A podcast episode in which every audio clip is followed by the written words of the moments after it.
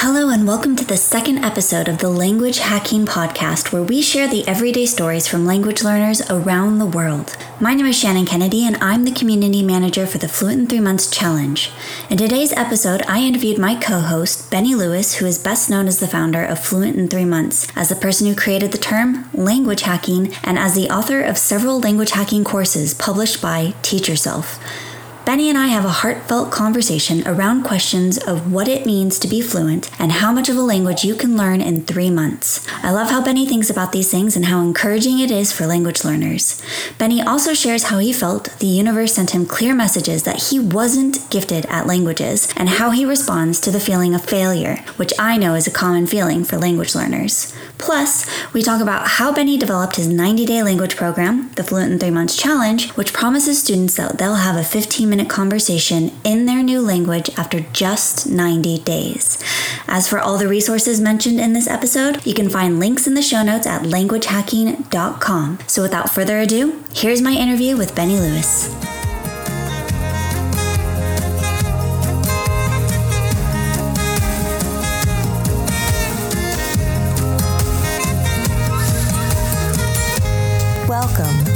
Language Hacking Podcast from Fluent in Three Months. Hello, Benny. Hello, thank you for having me. Thank you for letting me take over. Shall we begin? Let's do it, yeah. All right. Why don't you tell us a little bit about yourself and how you got into language learning? Yeah, so I um, I had a little bit of an interest maybe when I was a teenager in learning Spanish in particular, uh, specifically because my um, my hometown of Cavan in Ireland was visited every summer by Spanish students. But of course, they came to my town to learn English. So I never got any Spanish practice with them. Um, and the languages, I, I took German and Irish in school, and I did very poorly in both of them. I barely passed my exams. I did not have anything usable, and we actually learned Irish for over 10 years. So I had long accepted I don't really have the brain for languages, even though I did want to learn Spanish. And then, oddly enough, it kind of, uh, I, I know a lot of people talk about like destiny and such when it comes to where their language learning story went. And in a way, my destiny was uh, telling me very strongly you are not going to learn languages because at university they actually had an evening program for Spanish lessons. And I signed up to it every year, and every year I was rejected because they only had a certain number of spots. And I asked on the final year, why do you keep rejecting me? And it turned out my enthusiasm to speak Spanish meant that I put my application in first, and the other people put theirs in on top of mine, and they literally just went from the top to the bottom, and mine was the last one.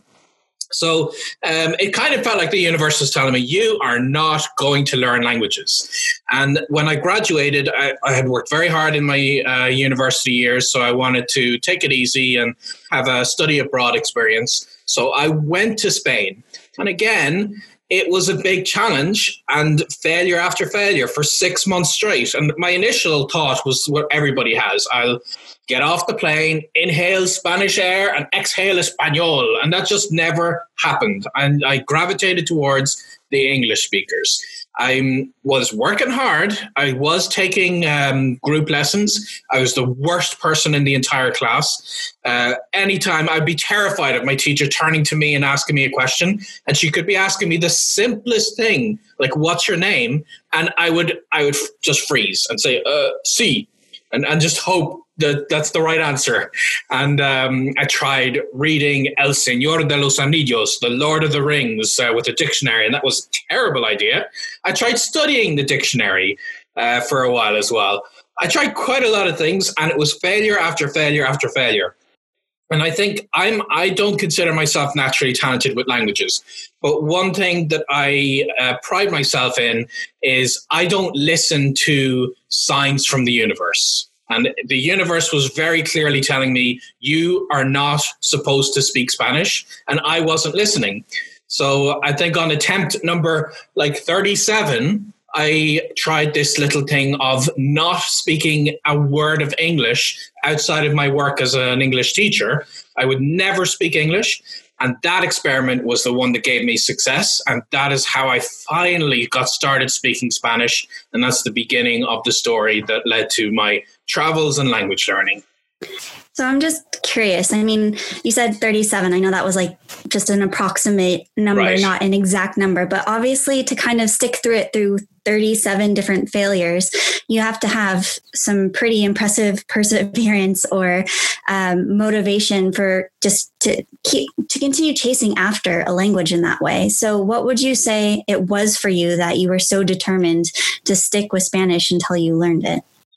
Well, there were many, many times in that project where I was starting to accept that um, this is just never going to happen. But I was also getting evidence to the con- contrary, not necessarily with my own experiences, because until that final attempt, I, I wasn't really making progress. But what I was seeing were, were, other English speakers who were arriving in Spain and working in the same exchange program that I was, that was specifically for engineers and architects. So, the people with, if you go with this logic of left brain, right brain, technically minded people and my reasoning was I'm a technically minded person, therefore I can't learn languages. And I kept seeing evidence to the contrary. So that would encourage me. And of course, I talked to them and I'd ask them, What's your secret? And I would expect them to tell me something like, Here's a special audio tape that I listen to at night that magically helps me learn the language. I'd expect them to give me some weird thing like that that I was missing. But of course, they told me the things that in retrospect are, are, obvious that they said i'm actually speaking the language and eventually it did dawn on me that this is what i had to try but in general i um, like I was in in school, I was always the rebellious kid. I would I got in trouble a lot, even though I, I was a good student. I did well in a, in a bunch of subjects. Um, I was also sent to detention because I would drive my teachers crazy. So I've never really been one to um, to do what I feel the world is recommending that I do, and that's why. Um, like for another example is I don't drink in Ireland. There's a lot of uh, peer pressure to drink, and that kind of thing actually made me not want to drink even more. I, I I despise this. The whole world is pushing you in this direction, and that I kind of feel like I want to rebel against that a bit. So, in a way, my consistent lack of uh, success in languages was driving me even further to, to find a way to prove this is not the case for me.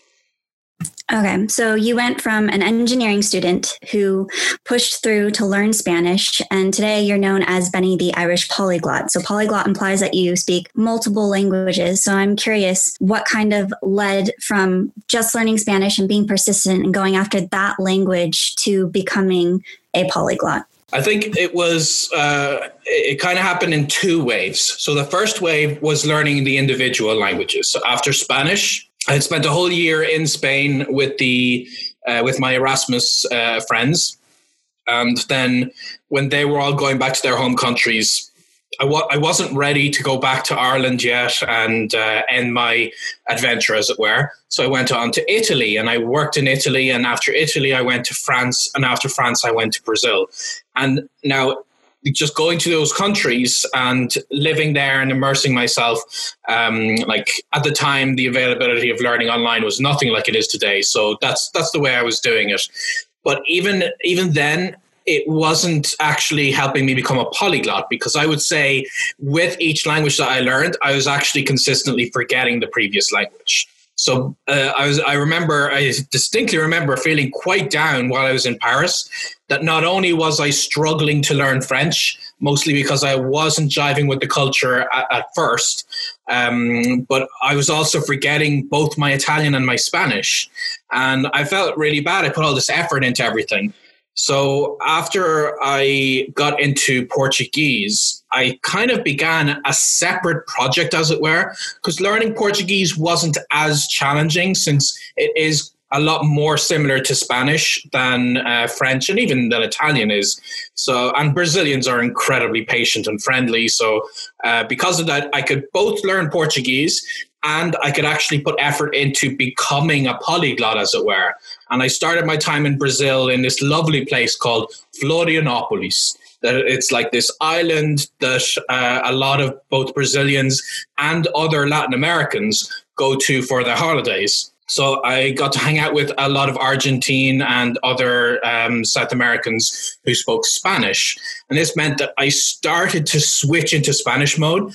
And at first, it was incredibly difficult. And I would speak this Portuñol mixture between the two languages. But um, bit by bit, they would correct me on what I was doing wrong. Like, for instance, I might say mais grande in Portuguese because uh, I'd be translating from Spanish, and someone would correct me and say, no, you have to say maior if you want to say bigger uh, because mais grande doesn't exist. And bit by bit, I distinguished those in my head.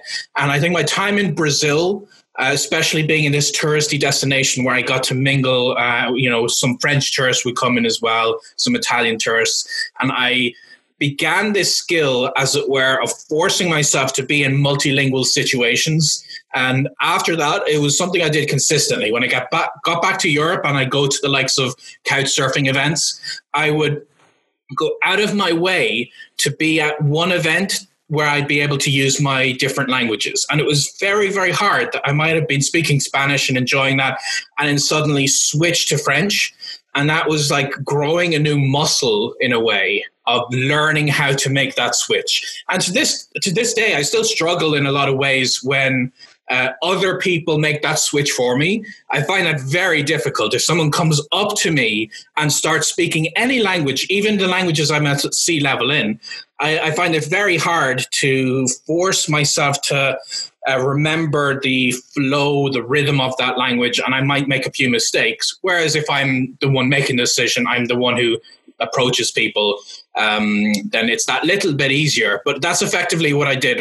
After my travels, I integrated it into also a separate become a polyglot project that was kind of independent to learning any specific language. I'm so glad that you just brought up projects because that kind of leads into my next question. So, with Fluent in three months, when you started blogging as Fluent Three Months, um, I think it was around the world in 80 days before it was Fluent in Three Months, correct? Yeah.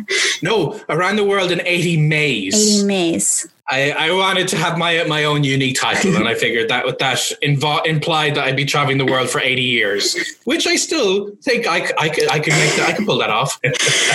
so the idea with this blog, these two blogs, was your to share your language projects, and that's kind of what developed into Fluent in three months. So my first question is going to be, what do you mean by fluent? And my second is, um, what are these three months projects that you're doing? Yeah.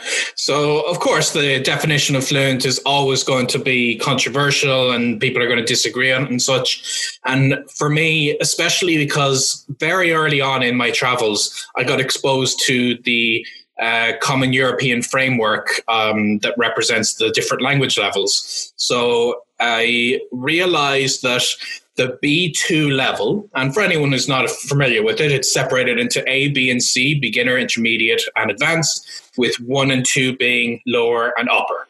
So you have A1, A2, B1, B2, C1, C2.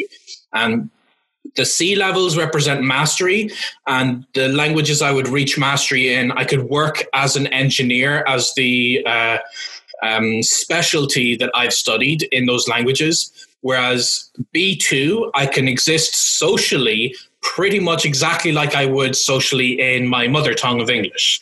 And that for me is where fluency begins. It's not necessarily where it ends. A lot of people will want to move on from there. But for me, this upper intermediate stage, if I can if I can function at a social level uh, exactly like I would in English. Like I'd be going to a barbecue or I'd be going to a pub and I'd be hanging out with people. They could speak at normal speed and I can get their jokes and I can contribute to the conversation. I might still have an accent. I might make the odd mistake, but that for me is fluency because the language is flowing. And the stage I'm at before that, which to me I would understand as conversational, uh, in that stage I'm not. I wouldn't call myself fluent because I need my teacher to slow down for me, and I struggle to construct a sentence without a lot of workarounds. So this is why uh, the, I truly sen- feel a sense of fluency because my language flows. And um, that's kind of where the original definition comes from. And then um, I started the, the Fluent in Three Months blog mainly because a lot of people in my travels were meeting me and saying, You're a language genius. And I really don't like that. I don't like that at all. That doesn't jive with my philosophy of how any of this happened to me. And I truly feel I am not special in any language learning abilities and I try to inspire other people as much as I possibly can to do something similar to what I did. And um, because of that, I I wanted the blog to be this uh, platform for me to share this advice. And when I started it, it was just a, a spontaneous idea that I was going to learn Czech over a three month period. And um, I didn't have to pick three months at the time, but in general, the majority of my travels outside of Europe did have a three month limit. Uh, within Europe, I'm an EU citizen, so I can stay as long as I like. But for the majority of the rest of my travels, um, for the most part, you get a three month maximum in each country. So I figured as my projects would continue, that would have to be my deadline.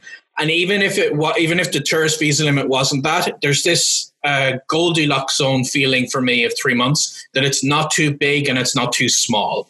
And a lot of people, when they start to learn a language, they might say, you know, my New Year's resolution is to learn Spanish this year. And then they have a year long goal, and it's so distant in the future that you can kind of keep put, putting it off and not really make any progress.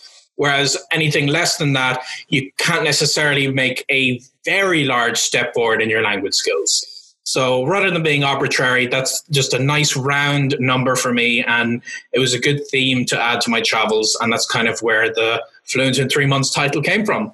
So you've done your three month challenge with a variety of languages from several different language families, like you said, mentioned Czech. I know you've also studied Hungarian, Chinese, and Japanese. So I'm curious when you're getting ready to start one of your three month missions, how do you decide what your goal is going to be for the end of that three months? It's difficult because it, it always does depend on the language, but I like to keep, keep things as simple as possible. And um, if it's if it's something I feel like I can put the time into, I would aim for fluency. I have had loads of projects where I'd aim for conversational or even lower, uh, but uh, some of the ones that have gotten the most traction, I've aimed for fluency. And even if we take, for instance, my Mandarin project, I aimed for fluency in that, I did not get it. And rather than thinking that this was some kind of a failure, I, I really like these high objectives because they push me very, very far to go forward in that language. And uh, so at the start of my Mandarin project, I figured I want to be at that stage where I can have these conversational level uh, level fluency um, discussions with people because I wanted to explore China and I wanted to get to know locals when I did that. I did ultimately explore China and I got to talk to people, not at the level I wish I could have because I, I didn't reach the fluency level, but with the conversational level, I actually did have a spectacularly unique experience while I was there. And this is ultimately what my goals are based around because uh, first and foremost, I like people. I like cultures.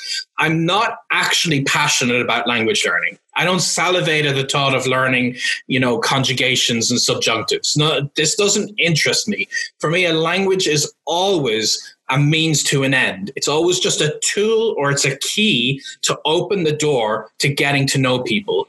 And I'm I'm an outgoing person. I like uh, to go hang out with people. I like to make new friends, and especially when I travel, the thing I get the most most richness out of in my experience is hanging out with people. I know others get uh, their travel kicks from maybe eating the local cuisine or exploring the history of a country. So there's not there isn't one that's better than, than the other. But just for me personally, it has to be about that interaction, and it's why the goal that I make in my three month projects are always with that in mind.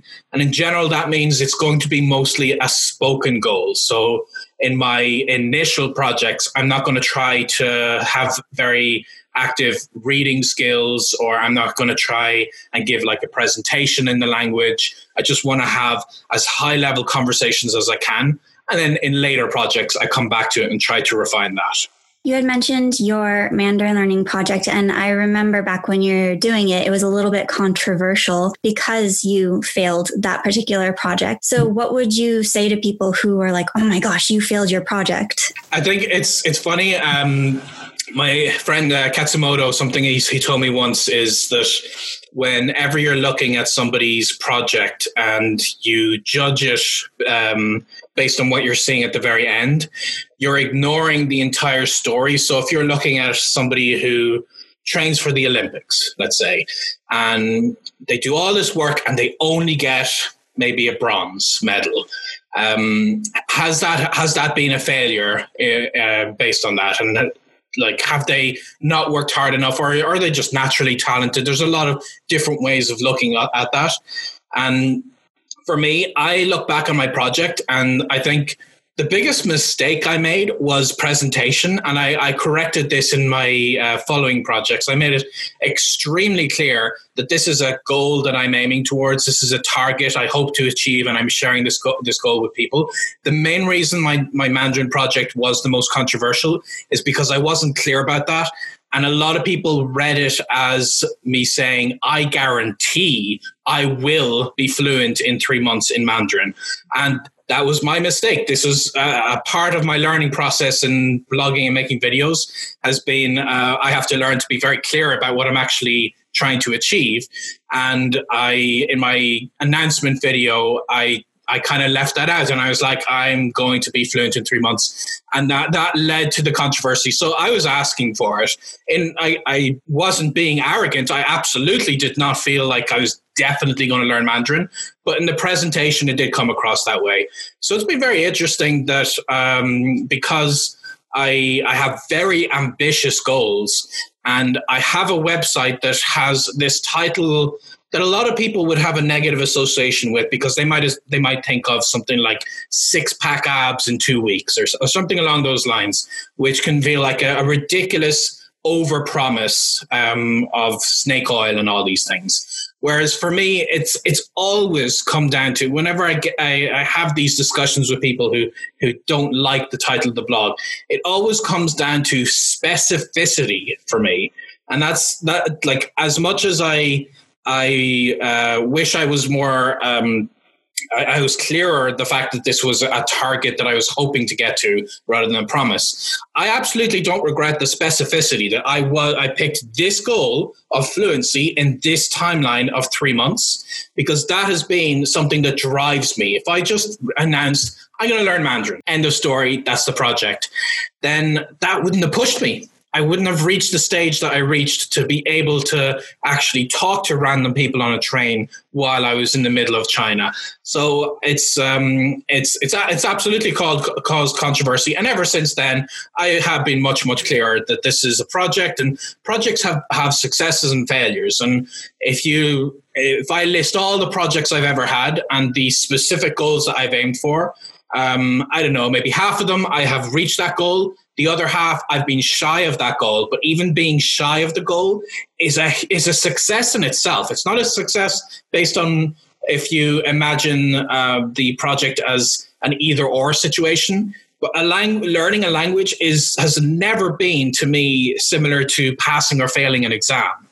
Uh, it's it's a means of communication and you push yourself as far as you can get and you can't really fail with that. You can fail if you say you'll definitely do it and that's what people think you're saying but you're not failing if you reach a high level in the language higher than you ever would if you had not pushed yourself so much so before we get any further, I actually kind of want to take a step back um, based on your comment a moment ago about how if you were to list all of your language projects, and I know this is a question that you get asked a lot, so I just kind of want to get it off the table and out there. Uh, how many languages does Benny Lewis speak? Yeah, it's a it's an interesting question, and it always it always comes up, and it's hard because it's so so hard to put just a simple number on it. And especially when I talk to people with no experience in languages, they just want me to say 7, 11, 2, 20. They just want to hear that number. And it's very unsatisfactory to, to have to talk around it. But ultimately, it depends on what you mean by speak. And for a lot of people, I think, who are not into languages, you can say you speak a language even if you're just at the A2 level, if you're just effectively a tourist in the language. I don't think that. Well, I do I do not say that I speak my A2 languages. I'm still in the early learning process for those. Generally, I would only confidently say I definitely speak this language if it's at fluency level or above. So I've actually dabbled in, I, I, I, don't even know if I counted them, it'd be at least 20, if not 30 languages that I've put serious time into, and that you can find videos of me online using that language. If we take Hungarian as an example, um, Balint, who's of course on the Fluent Three Months team, I met up with him in Hungary and he interviewed me on camera, and it was a non scripted video. And you can see I, I have this basic conversation. And yet, I will say very clearly, I do not speak Hungarian because we're talking about me right now in 2020. And I have not maintained Hungarian, so I've lost a lot. And with that in mind, if we look at the languages that I'm at that B2 level or above, I would say it's, um, and some of these would be in the C's, but just all B2 and above uh, French, Spanish, Italian, Portuguese, German, Esperanto, and English. So these would be the seven languages. And then I have a few others. I'm really trying to get into that group. But for now, I will say confidently seven are the number of languages I speak. And uh, pending uh, update. so let's return back to your three month projects. Currently, one of the well-known products over at Fluent Three Months is the Fluent Three Months Challenge, and this grew out of your three-month projects. So I'm curious to know what your take is on the evolution of the three, Fluent Three Months Challenge. I absolutely love it because another reason that I started the blog was accountability. And um, obviously, the blog, in a way, was for me to give advice to other people to help them. But a more selfish goal of the blog for me was just so that I could put this out there to the world. This is my project. And then I would feel like I have this extra pressure. I've told people I'm going to do it and I need to update them. I need to either give them a video every few weeks or I need to write a blog post telling them how I'm doing every few weeks.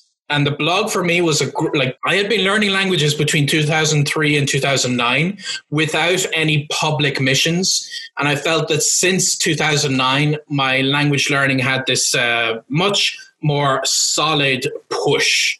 So that was great for me. But as well as the advice that I was writing on the blog, I wasn't able to necessarily give people um, for these first few years give them their own push, their own uh, accountability. So I really appreciated that Brian Kwong, uh, who had been following the blog and appreciated what I was doing, he started the Add One Challenge. And he started uh, his own mini community of people who would be learning a language over three months and who would have to be accountable to one another. And after a few years, he asked me if I wanted to take it over. I thought it was a great fit, of course. So we did. We took it back into Fluent in three months. We um, expanded on what he had originally created, and then we rebranded it to the Fluent in three months challenge. And effectively, now what that is is an opportunity for other people to all announce on the same timeline of the exact same 90 days, the same day zero and the same day 90 that they're going to do a, something in their language that ultimately leads to a 15 minute conversation. And we decided that that was a good goal because um, going with the fluent in three months uh, concept has has a, a, lot of different definitions for people and so on. Whereas a 15 minute conversation that leaves a little bit of wiggle room that somebody can uh, potentially have a more complex 15 minute conversation, or they can have their very first basic 15 minute conversation. And the great thing is, I see all the time the immense amount of support the community gives to one another. So I'm really, really proud of what the Fluent in Three Months Challenge has become. It's become this uh, means of so many people now, thousands and thousands of people have gone through it, of their own personal FI3M challenge that's pushed them to their uh, next level in a language. And um, I'm really, really glad that of all, all the things that have come from fluent in three months. I have given people motivation and such through blog posts, but I've also, uh, thanks to Brian Kwong and now thanks to yourself and the rest of the team that run the Fluent in Three Months Challenge, now we have people directly being encouraged in their own specific challenges. So I'm very pleased with how it's how it's developed. One of the other things that makes the Fluent in Three Months Challenge unique, um, to use the word unique, and then also your own language challenges is the concept of language hacking. And this is kind of your method for both learning and teaching new languages. So, in your own words, can you explain what language hacking is? Yeah, I had been uh, for a long time following other blogs and seen them mention travel hacking a lot and uh, various other uh, forms of hacking um, outside of computer hacking. And effectively, I saw language hacking as, uh, something that truly can exist in its own form of a concept. It goes back to my whole personal philosophy in life in general that you don't have to follow the steps outlined to you that everybody else uh, tends to follow. And with languages, the steps that a lot of us are exposed to are uh, traditional academic learning where you're in a group setting with other people. And that for me is not it's not a very effective way to learn a language. And language hacking turns it on its head that if your goal is to speak you speak from day one and that, that doesn't necessarily mean speak from day one is equivalent to language hacking but it's it's about finding the best way to get to your end goal the most efficient means possible. So that might be speak from day one. If your goal is to speak that you're making speaking central to your project it might also mean considering something like the pareto principle the 80-20 rule where you're putting in the 20% of the work that gets you 80% of the results so maybe you're not learning all of the exceptions. Maybe you're learning a rule that might work uh, most of the time, and you're leaving the the the stuff that is uh, a rare case until much later. And this gives you an upfront ability to say and do a lot more in the language. So this for me is what language hacking is. It's finding these shortcuts that are as efficient as possible and that work specifically to you and your goals in a language. So, to kind of sum up what you're saying, language hacking is very personalized. But of course, there are some hacking methods that may be a little bit more universal than others. So, do you have any specific language hacking methods that you might like to share that would be more on that universal plane? Yeah, something a bit more universal, I think, is. Um, is thinking about specific challenges that people face. So, one example is listening comprehension. And this for me is very central to issues I faced myself because I, I'm confident enough with speaking and I jump into speaking from day one. That's been a natural way for me to learn language. But when I've uh, had my level tested, when I've sat these CEFR exams, the part of the exam I tend to fail the most is listening comprehension. So, to solve this listening comprehension problem, one means of language hacking has been uh, to to find material that is slightly above the level that you're currently at and to study that listening material as intensively as possible.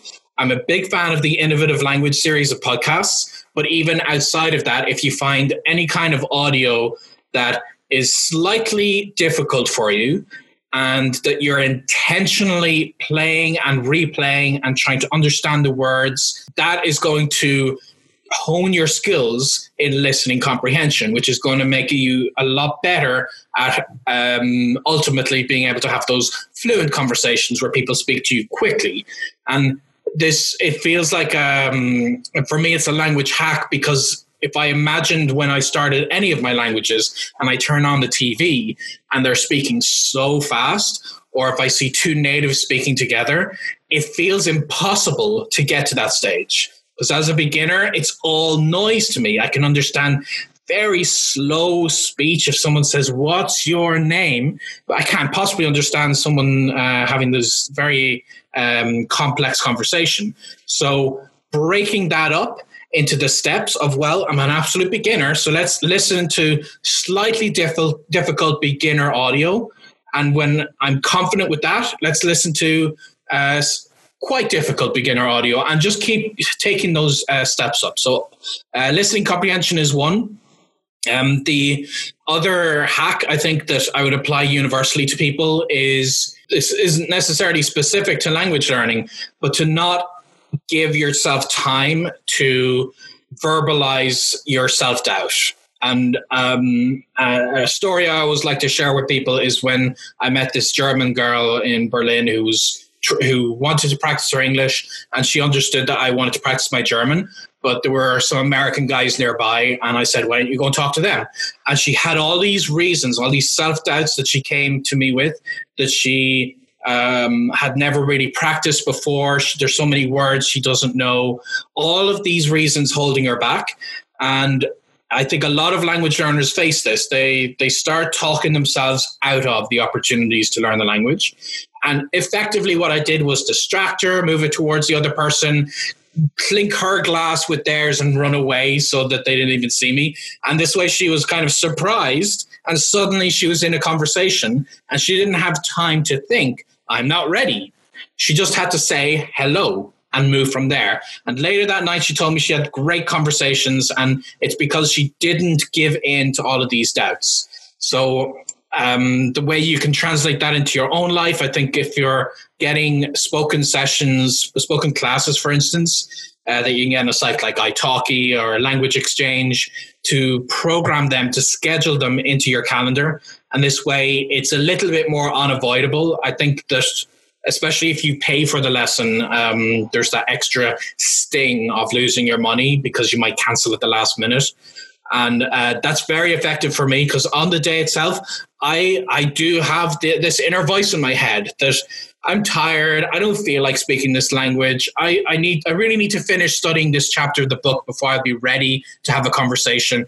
All of these things that are are not useful doubts for me and I I have the schedule and I just have to start the call and it means I actually get practice because if I gave in to all those excuses, I would never get any language practice. So, some of these situations that you've just mentioned, um, for example, like turning on the TV and the language being too fast and you not being able to understand, or let's say that things hadn't gone so positively for the German girl you met at that party. She went to go speak to the Americans, got super flustered, and then felt discouraged afterwards about how that situation went. Um, so, obviously, having the motivation to kind of stick with it and persevere, which is obviously something that through talking to you, we've seen that you're quite good at. But what would your advice be to someone who's maybe not feeling so motivated or is doing an intensive language challenge like the Fluent in Three Months challenge and needs something a little bit extra to help them stick to it? Yeah, I think I, I definitely do have more of a natural motivation to push myself forward. But at the same time, I think it's it's very important to step outside of this idea, idealized view of other people. And the likes of Instagram, for instance, show us this perfect life that everyone else is living, and that uh, we feel like we're failures when we see everyone is just being super efficient and they have perfect bodies and they're cooking amazing food all the time. And I think there is that temptation to compare ourselves to other language learners. And I myself have had so many times when I've put myself down and I've run into challenges and I have um, felt my motivation evaporate and I've made no progress for several weeks. So I think the first thing is to realize that you are human and that um, as idealized as I can say some of my situations have been, in many of them, I have gone through a lot of personal challenges that have prevented me from making progress in the language for a certain period.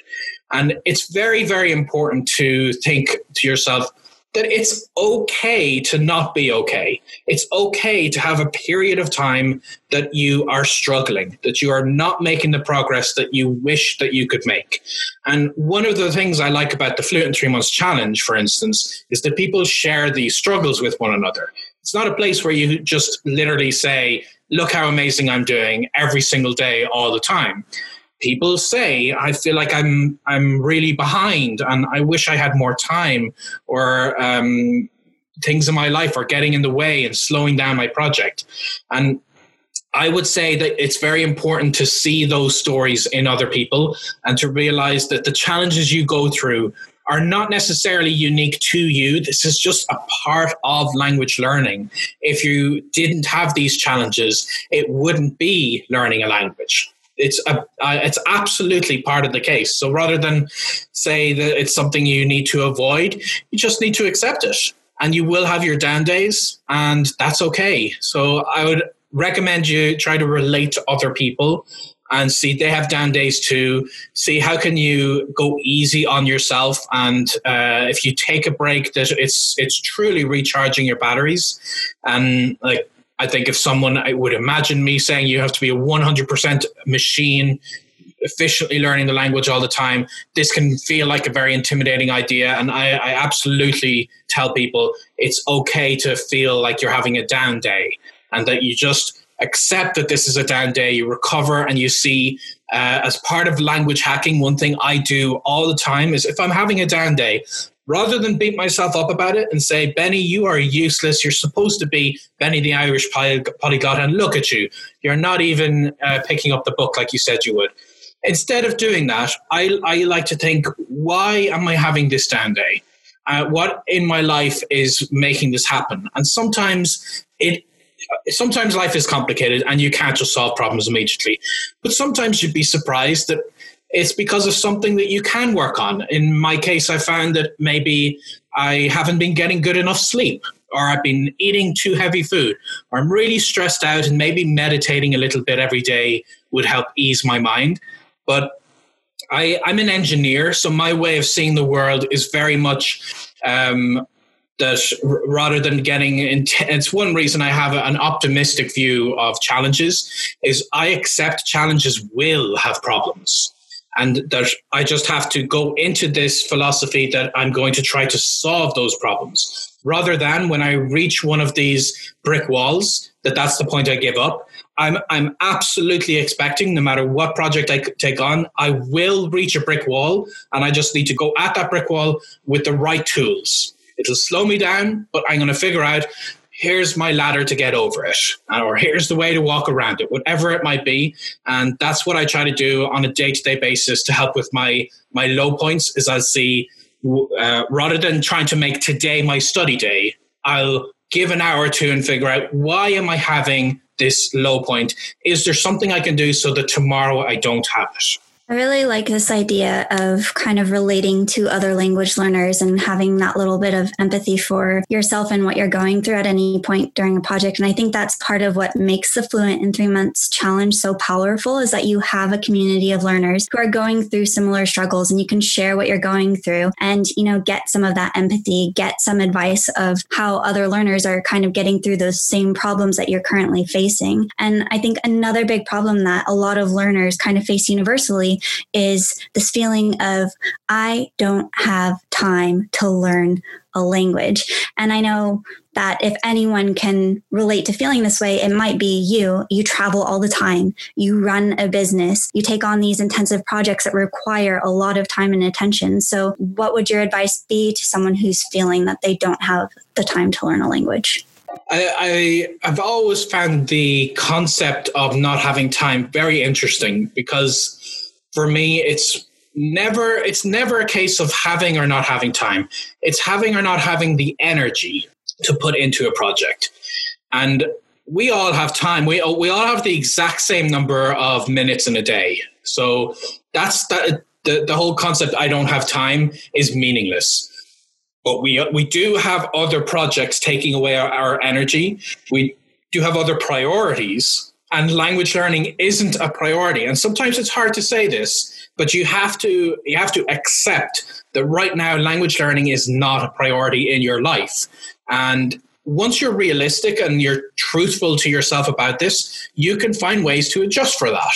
So in my own case i i i run a business of course and i have lots of things going on. But what i found is to schedule for scheduling has been just so it's such a simple thing but it makes such a big difference to me that i guarantee you if i hadn't scheduled so many lessons in all of my projects then i, I would have given into this i don't have time um, philosophy and i would not have made a lot of progress. I'm i'm always busy but if i have that scheduled session it just has to happen. I would feel like i'm going to let that teacher down or i I'm to cancel at the last minute and I can't get my money back if I do that. So I just go ahead with the lesson and that forces it to happen. And even though I'm super busy, it means that I'm going to organize my life around language learning and it becomes more central to what I'm trying to do. Another thing that I try to do with with uh, time management is I I really look at the again this language hacking concept of saying what is the problem here. And sometimes the problem is I'll sit down and something will distract me. And um, an email might might appear or whatever it might be. And these are important things that i need to do. Or uh, i need to empty the dishwasher. Just it has to happen. So it interrupts me and i feel like i don't have the time because this thing has to happen and one way that i solved that problem was especially because I personally I have ADHD. I find it incredibly difficult to focus on anything. I get distracted by the tiniest sound and the tiniest little thing. Um, like I, I, see people online studying, um, you know, when um, when it's safe, safe to do so, studying in the likes of cafes or whatever. That sounds impossible to me. That is utterly inconceivable for me to study in a cafe because there's just so many things distracting me. Um, so to solve this problem, I time box everything. So I decide for the next half an hour I'm learning a language or I'm doing something specific, maybe going through flashcards or whatever. And I have a visual timer. You can use an app that is on, on your phone, whatever it might be, just something visual to see how much time is left. And I absolutely do not get up and do something until my time has run out.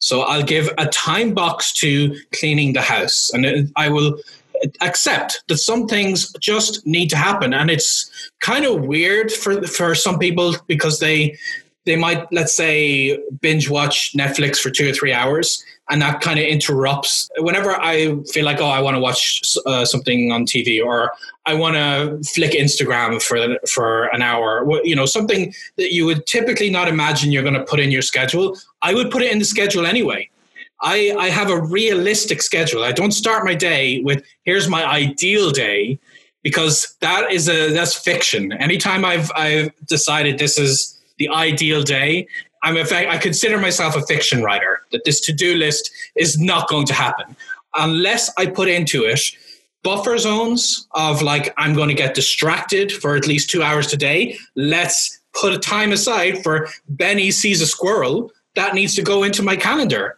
or I'm going to, while I'm having lunch, watch something on, on TV, I accept that I'm going to put aside time for that. And whenever I've not done that and I've had a too idealized day, that's when my time management completely falls apart. So um, this is what I would recommend to people is to time box things and to be realistic. And uh, the buffers help for me a lot because another issue with people with ADHD is a huge inability to gauge how much time something will take.